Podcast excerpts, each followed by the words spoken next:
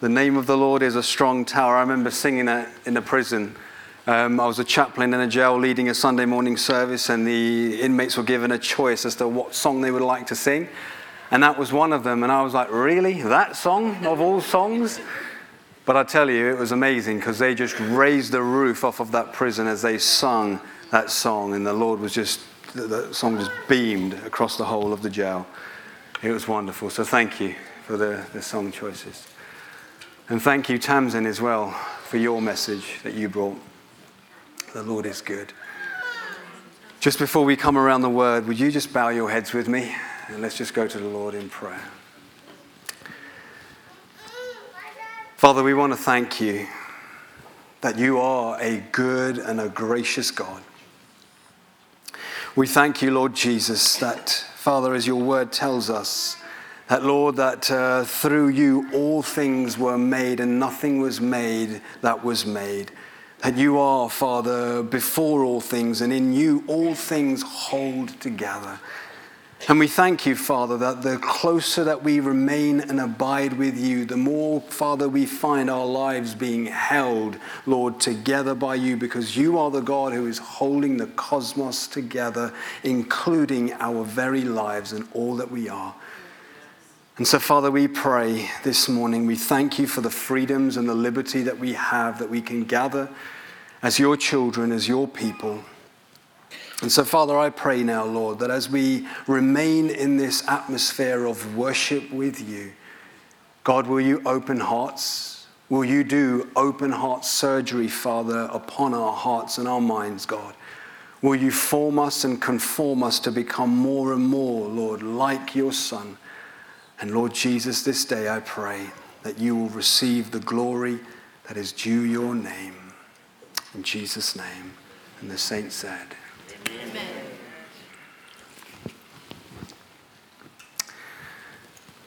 Now, a number of years ago, Becky and I were visiting Cornwall, and as we were, we stopped off at the nearby service stations to make use of the facilities as one does.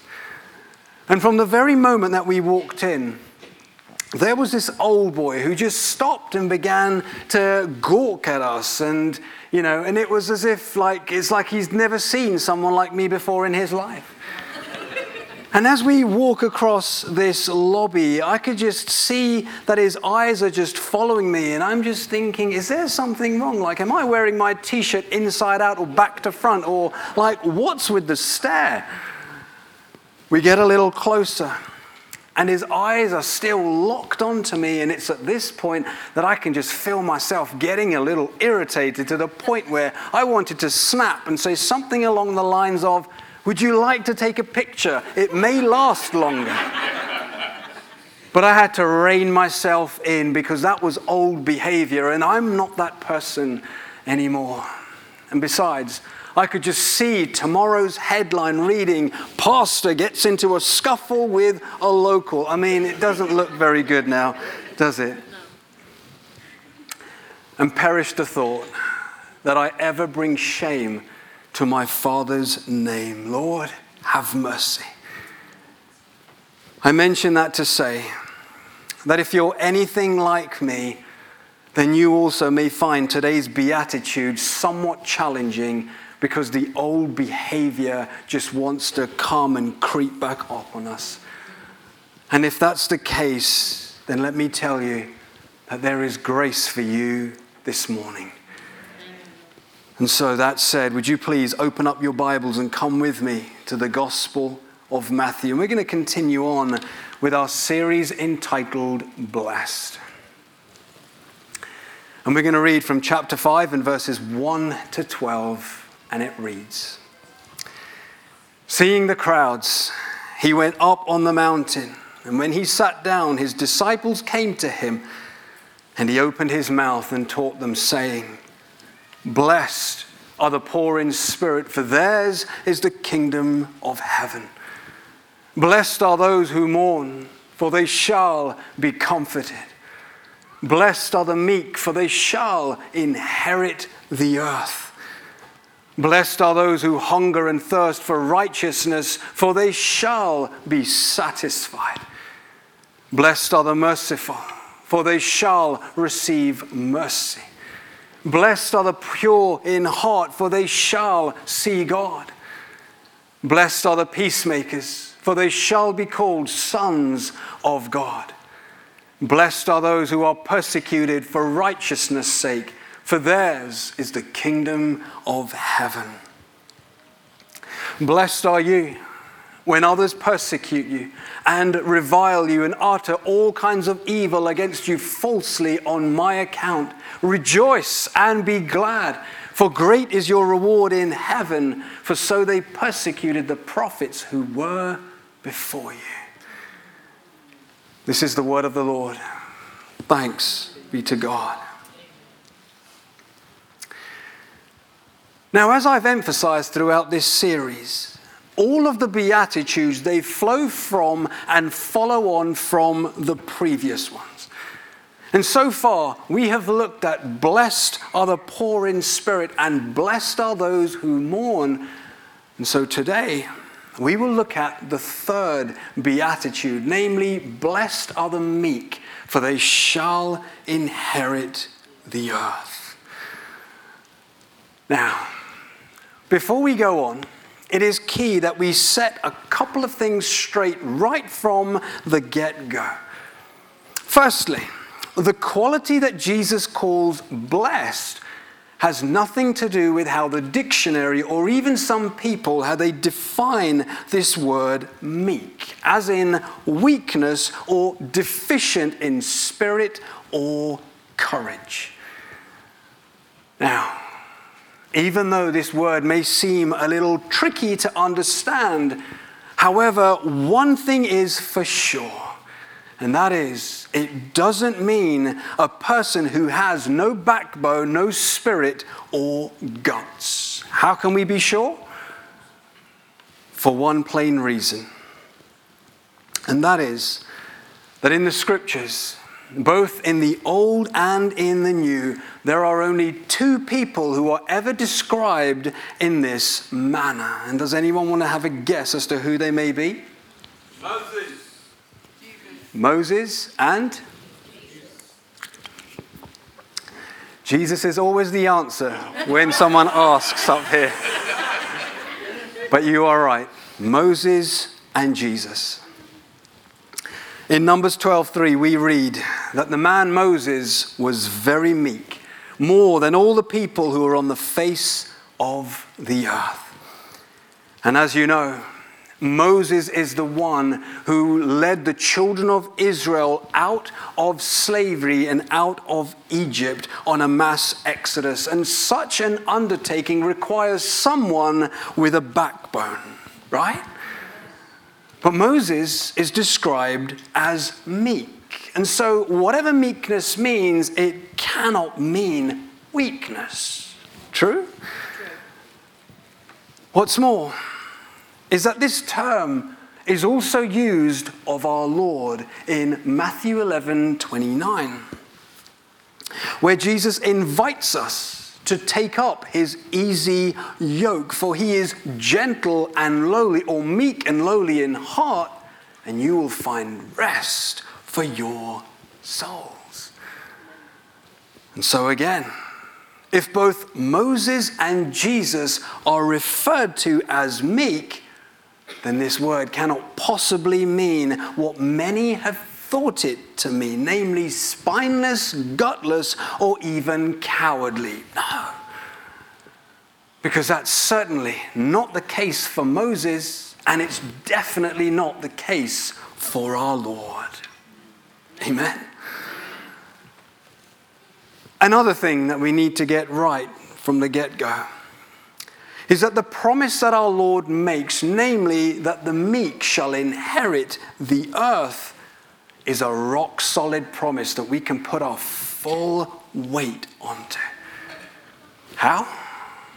Because the meek one, singular, Christ Himself, will one day inherit the earth. We can bank on it. How so? Because He made it and He owns it and it all belongs to Him. In fact, Abraham Kuyper the famous Dutch theologian, once said that there is not a square inch in the whole domain of our human existence over which Christ, who is Lord and sovereign over all, does not cry, Mine. That when Jesus returns, everything that he lays his hand upon, he will say, Mine, because it all belongs to him. Praise God. Yes, the deeds to your home are in your name, but it belongs to Him. Yes, the wealth on Fifth Avenue and Silicon Valley, Chelsea and Mayfair, though it be the playground of the rich, however, in reality, it all belongs to Jesus. Amen. Because the earth is the Lord's and the fullness thereof, it all belongs to Him. Psalm 24 1. And so, at best, we are but stewards, looking after the things that have been entrusted to us. Because when Jesus returns, it's a wrap, it's done. Amen. And so, if that's the case, if the earth belongs to the meek one, singular, Christ Himself, then it also means that it belongs to the meek ones, plural, as in those who are in Christ. Glory.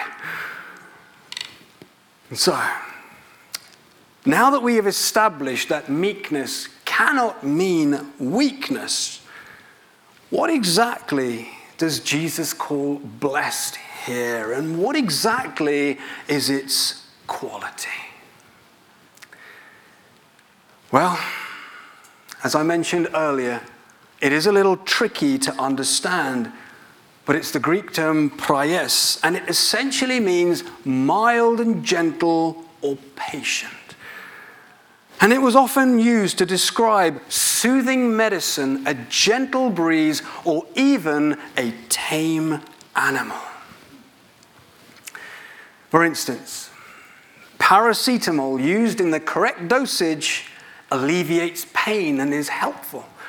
But take too much, it is lethal. A cool breeze on a hot summer's day, anyone remember those? is soothing. But a wind out of control like a hurricane is not good for our garden fences. Trust me, mine have blown off not once, but twice this year. A tame horse is useful for pulling a carriage, but a wild stallion could be hazardous to your health. You get the picture. And so, this quality of meekness, it speaks of power under control. Or, as one scholar put it, blessed are the gentlemanly who have learned the art of keeping their cool and their composure and do not get riled or angry on a whim. The ancient philosopher Aristotle once said that the quality of meekness is to be desired. And he described it as the mean between anger and indifference as in it's the place right between excessive anger on the one hand and the inability of getting angry on the other. It is the happy median in between.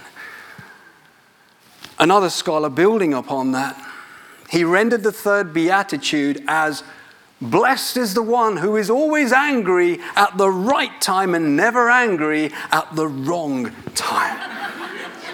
In other words, angered for the right reason and at the right time, like when the poor and the marginalized, or when women and children are abused and trafficked, one cannot remain stoic, but there is this sense of righteous anger that begins to rise up, is there not? And Paul's speaking of anger. He says, Be angry, but do not sin. Ephesians 4 26. And so to repeat, meekness is power under control. And if you're still not sure as to what this means exactly, then fret not, but thank God that Scripture interprets Scripture.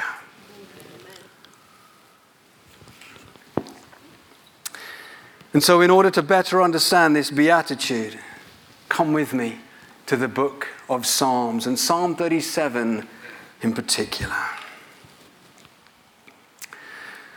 Now, this psalm is possibly one of my faves. It's up there. And it's probably best known for that wonderful promise that we find in verse 4, which reads, Delight yourselves in the Lord, and he will give you the desires of your heart. Beautiful, isn't it? Now, as we read through this psalm, we arrive at verse 11. And when we do, we read these words where it says, The meek shall inherit the land. Sound familiar? Now, is Jesus riffing off of or echoing Psalm 37 in his third beatitude?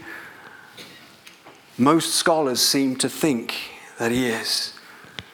In fact, one commentator said that there is no finer exposition on the third beatitude than the 37th psalm from which it is drawn. And so this psalm it provides us with a fuller interpretation to the word meek. And let's dive in and take a look. Verse 9 Evildoers shall be cut off, but those who wait for the Lord will inherit the land. Verse 11, the meek shall inherit the land. Verse 22, those blessed by the Lord shall inherit the land. Verse 29, the righteous shall inherit the land. Verse 34, wait for the Lord and keep his way, and he will exalt you to inherit the land.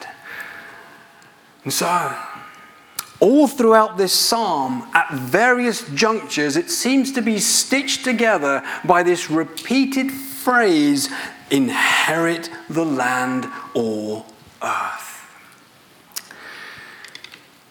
Now, in this psalm, David is wrestling with the age old problem of seeing the disobedient who have no fear of God prospering. I mean, those who are self seeking and self serving, the dishonest and the deceitful who seem to be doing very well for themselves without God, more so than the godly. For instance, if a rich person has a scrape with the law, they are often able to buy the best lawyers or even to bribe a corrupt judge. And when they do, they seem to be getting away with murder. O.J. Simpson, case in point, perhaps, or maybe controversial. but if you or I were on trial for the same case, we would have gone down a long time ago, and no questions asked. And so David is wrestling with this notion of injustice. But then, in the middle of this psalm, under the inspiration of the Holy Spirit, he makes this startling claim, which Jesus later endorses with his own authority when he says, The meek shall inherit the land. That contrary to all appearances, one day the meek will win. Hallelujah. And either side of this claim in verse 11, David captures and he begins to develop the nature of the meek. In that, the meek, they trust in the Lord and do good in the face of evil, and they cultivate faithfulness. Verse 3. Verse 4 they delight themselves in the Lord. Verse 5, they commit themselves to the Lord. Verse 7, they rest in the Lord and wait patiently for Him. So, these are just some of the things that the meek do. And in addition to this, there are also things that the meek do not do. In that, they do not fret because of evildoers, and neither are they envious. Verse 1. They do not vent with anger, but they forsake wrath. Verse 8. And they depart from evil. Verse 27.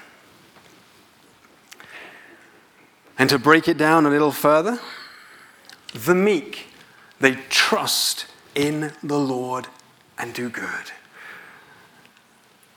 That when the wicked do evil, the meek say, regardless of how the world is walking, we will march to the beat of a different drum and we will put our trust in the Lord and do good, come what may.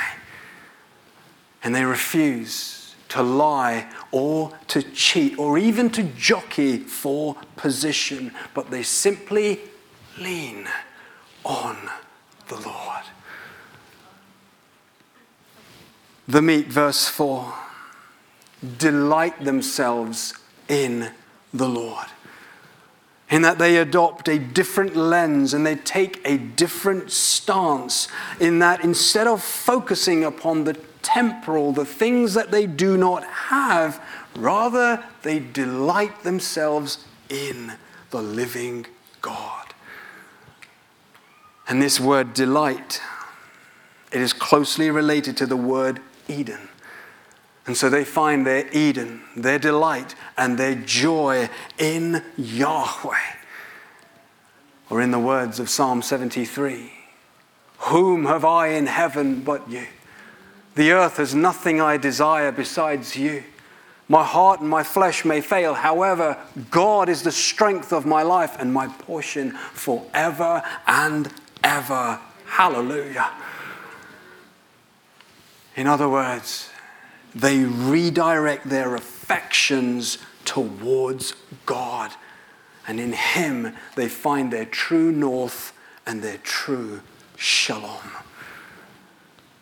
And as they do, they are able to live within the tension of certainty and uncertainty. Oh, to live like that. Amen.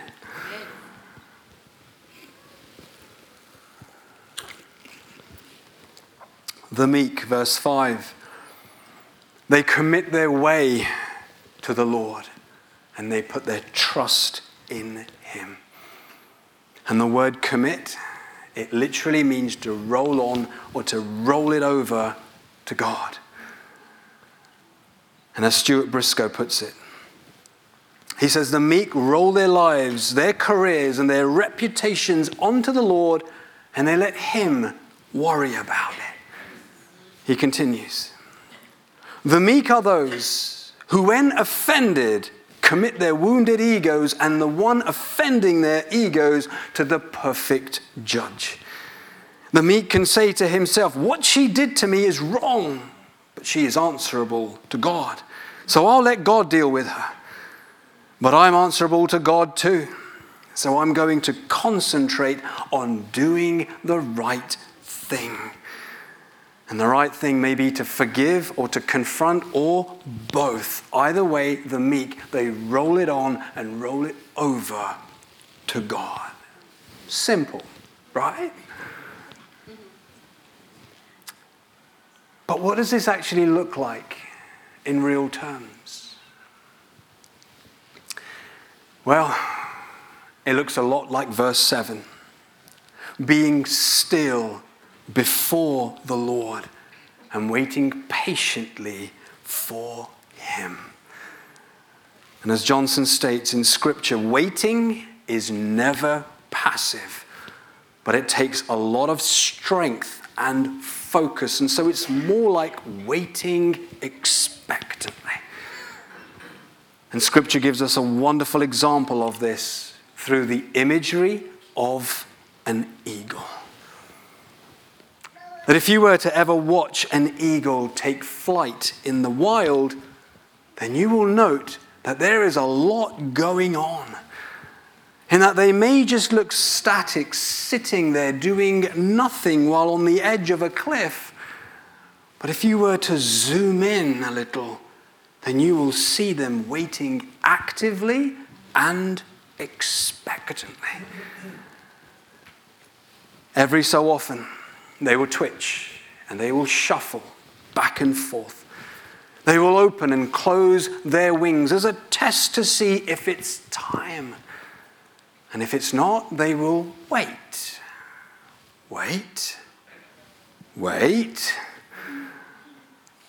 And then, as soon as the winds pick up and the thermals begin to rise, they spread their, their wings and effortlessly they take to the skies. And it is majestic and glorious to watch. It really is. I love it. In contrast, we are more like pigeons, flapping like crazy and going nowhere super fast, right? All because we failed to wait on the Lord. Oh, to be like an eagle. That as we wait on the Lord, we renew our strength and we mount up on wings like eagles. Say it with me. We will run and not grow weary, and we will walk and we will not grow faint. Isaiah 40, 31. Praise Him. Back to verse 1. The meek do not fret. Literally, they don't get hot under the collar or stew over what someone just said or done. Rather, they acknowledge their bruised ego and they offer up their emotions to God. And as they do, he helps them process their inner world in a redemptive manner so that it doesn't come out sideways or even later on down the road. Finally, the meek do good in the face of evil. Verse 27. In that they don't respond to evil with evil, but rather they entrust themselves to a loving God. Amen. Amen.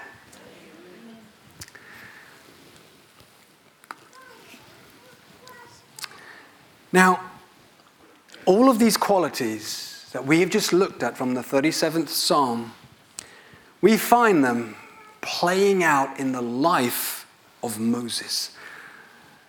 Because when we are told that Moses was very meek in Numbers 12, the context is very telling and very insightful. In that, one day, Moses is challenged by his sister and brother, Miriam and Aaron in that they tell him in no uncertain terms that we don't like the choice of your wife and we do not like the fact that Yahweh only speaks to you. In a word, they were jealous of little brother. And so they challenge him, not privately, but publicly, in front of the entire community. And to do such a thing in that context, in an honor shame culture, is hugely disrespectful and shameful. So, what does Moses do? Retaliate and say stuff like, How dare you speak to me like that? Rather, he refuses to seethe with venom and he refuses to judge their intentions along with their insolence, but instead he commits it or he rolls it over and rolls it on to God. Now, is Moses being spineless here? Gutless? Not at all. Rather, he is showing great strength because he refuses to play tit for tat and he refuses to be an echo of the other person's words or spirit.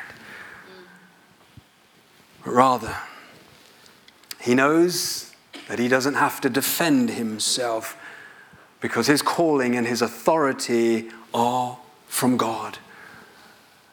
And he knows that God will vindicate him. So all he needs to do is to get out of the way and entrust himself to God and let God deal with them. And he does. And you can read all about how Miriam is struck with leprosy and the like in Numbers chapter 12. We also see the Psalm 37 playing out in the life of our Lord, especially during his trial. In that he is insulted, he is spat upon, punched in the face repeatedly, and treated shamefully.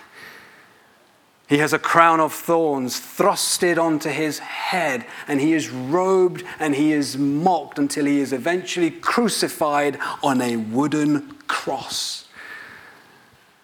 And even though our Lord could have summoned 12 legions of angels to his rescue, where even one would have been enough, yet he refuses to be an echo of their wicked behavior. But instead, he absorbs it all in his body. And he takes all of the shame, the humiliation, and the injustice to himself. Why? For us, for you, and for me. And so later on, reflecting on this, this scene, Peter says, when he was reviled, he did not revile in return. When he suffered, he did not threaten, but he continued to entrust himself to the one who judges justly. 1 Peter 2:23. In other words, our Lord, he kept rolling it over and over on to the Father. And Roman soldiers, they knew power when they saw it. And the ones standing at the foot of the cross, seeing how Jesus responds to all the wickedness that has been done against him, says, Truly, this was the Son of God. In other words, this is true power under control, and that this is true meekness. Hallelujah. Praise Jesus. What a glorious champion of our faith, isn't he?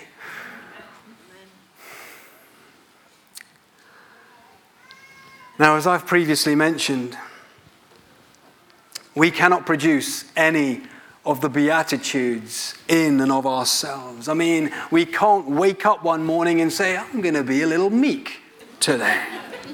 we can't do it. Because meekness is the result of His gospel grabbing a hold of us and doing its work within us. Because when we encounter the Christ, and when Jesus breathes upon us and he takes up residence within us, he infuses us with his life and his spirit. And we then inevitably begin to take on his characteristics and traits. In fact, meekness and gentleness is also a fruit of the Holy Spirit, listed among the nine in Galatians 5.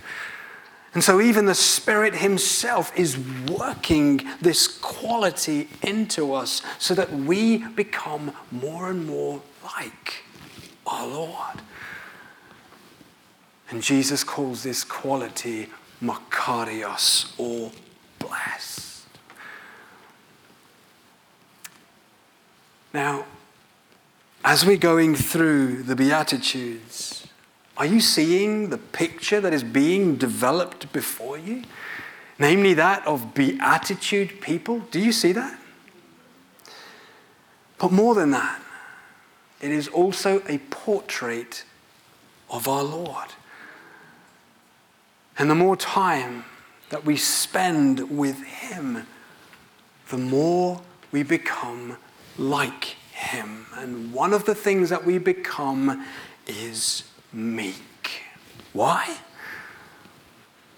Because the time is fulfilled.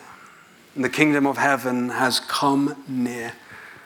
And those who have been arrested by his gospel recognize that in his life, death, and resurrection, somehow the old order and the old economy of doing things, of pushing, grabbing, demanding, is over. Or as John puts it, is passing away along with its desires. 1 John 2 17. Praise him. Because in its place, a new order and a new way of doing things has come and is coming. That under Christ's rule, there will be no need to jostle or jockey for position or power. There will be no envying or jealousy, but there will be love and joy, peace and harmony all in abundance. It really will. And so, it really doesn't matter who's gawking at us at the service station or who has spoken an unkind word towards us. We don't have to rise to the bait because that's old behavior and it's under the old economy, and it is all passing away. Amen. And so instead, let us get into the practice of living as citizens under the new order today. That just like Moses and our Lord, let us continually entrust ourselves to Him because in the end, Jesus wins. And the saints will inherit the earth. Amen. Now, can I assume that we have all seen that classic musical, Annie? Have we all seen it? If not, you should have done by now. So there are no spoiler alerts here. If you haven't, it's the story of a little orphan girl who has absolutely nothing apart from the rags on her back. But the moment that she is adopted by Daddy Warbucks, a wealthy tycoon, she gains everything. Likewise, the very moment we put our trust in Jesus, we are adopted by the Father and everything that He has becomes ours. One day, we will live and we will play in His sprawling mansion made up of many rooms. And we will enjoy His garden like, His Eden like garden. And we will dwell before His loving gaze forever and ever. And so until then, if whenever you feel the old nature creeping up on you, just remember the words of our Lord when he said, Blessed are the meek, for they shall inherit the earth. Let's pray.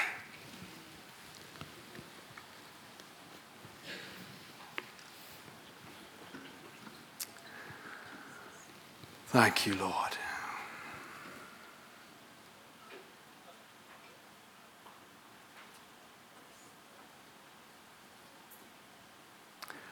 Just want to give you a moment.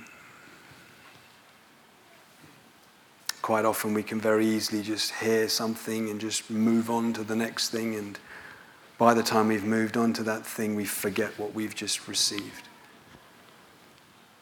So, in this moment, whatever may the Lord may have been ministering to you or speaking to you, just bring it before Him and lay it on the altar of your mind. Whatever may have been stirred, whatever the Lord may be putting His finger on for us to look at, that now it's time to address blank, whatever that blank in, you fill it in.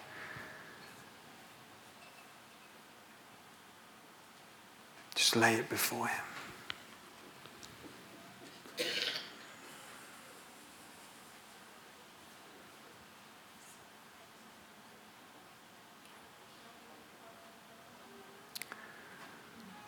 Father, we want to thank you that you, the sovereign Lord and King of glory, that you left your domain, your dominion, your palace, Lord God, and Father, you exchanged it for a wooden cross, for being mocked, for being insulted, for Lord taking on all of our shame and humiliation.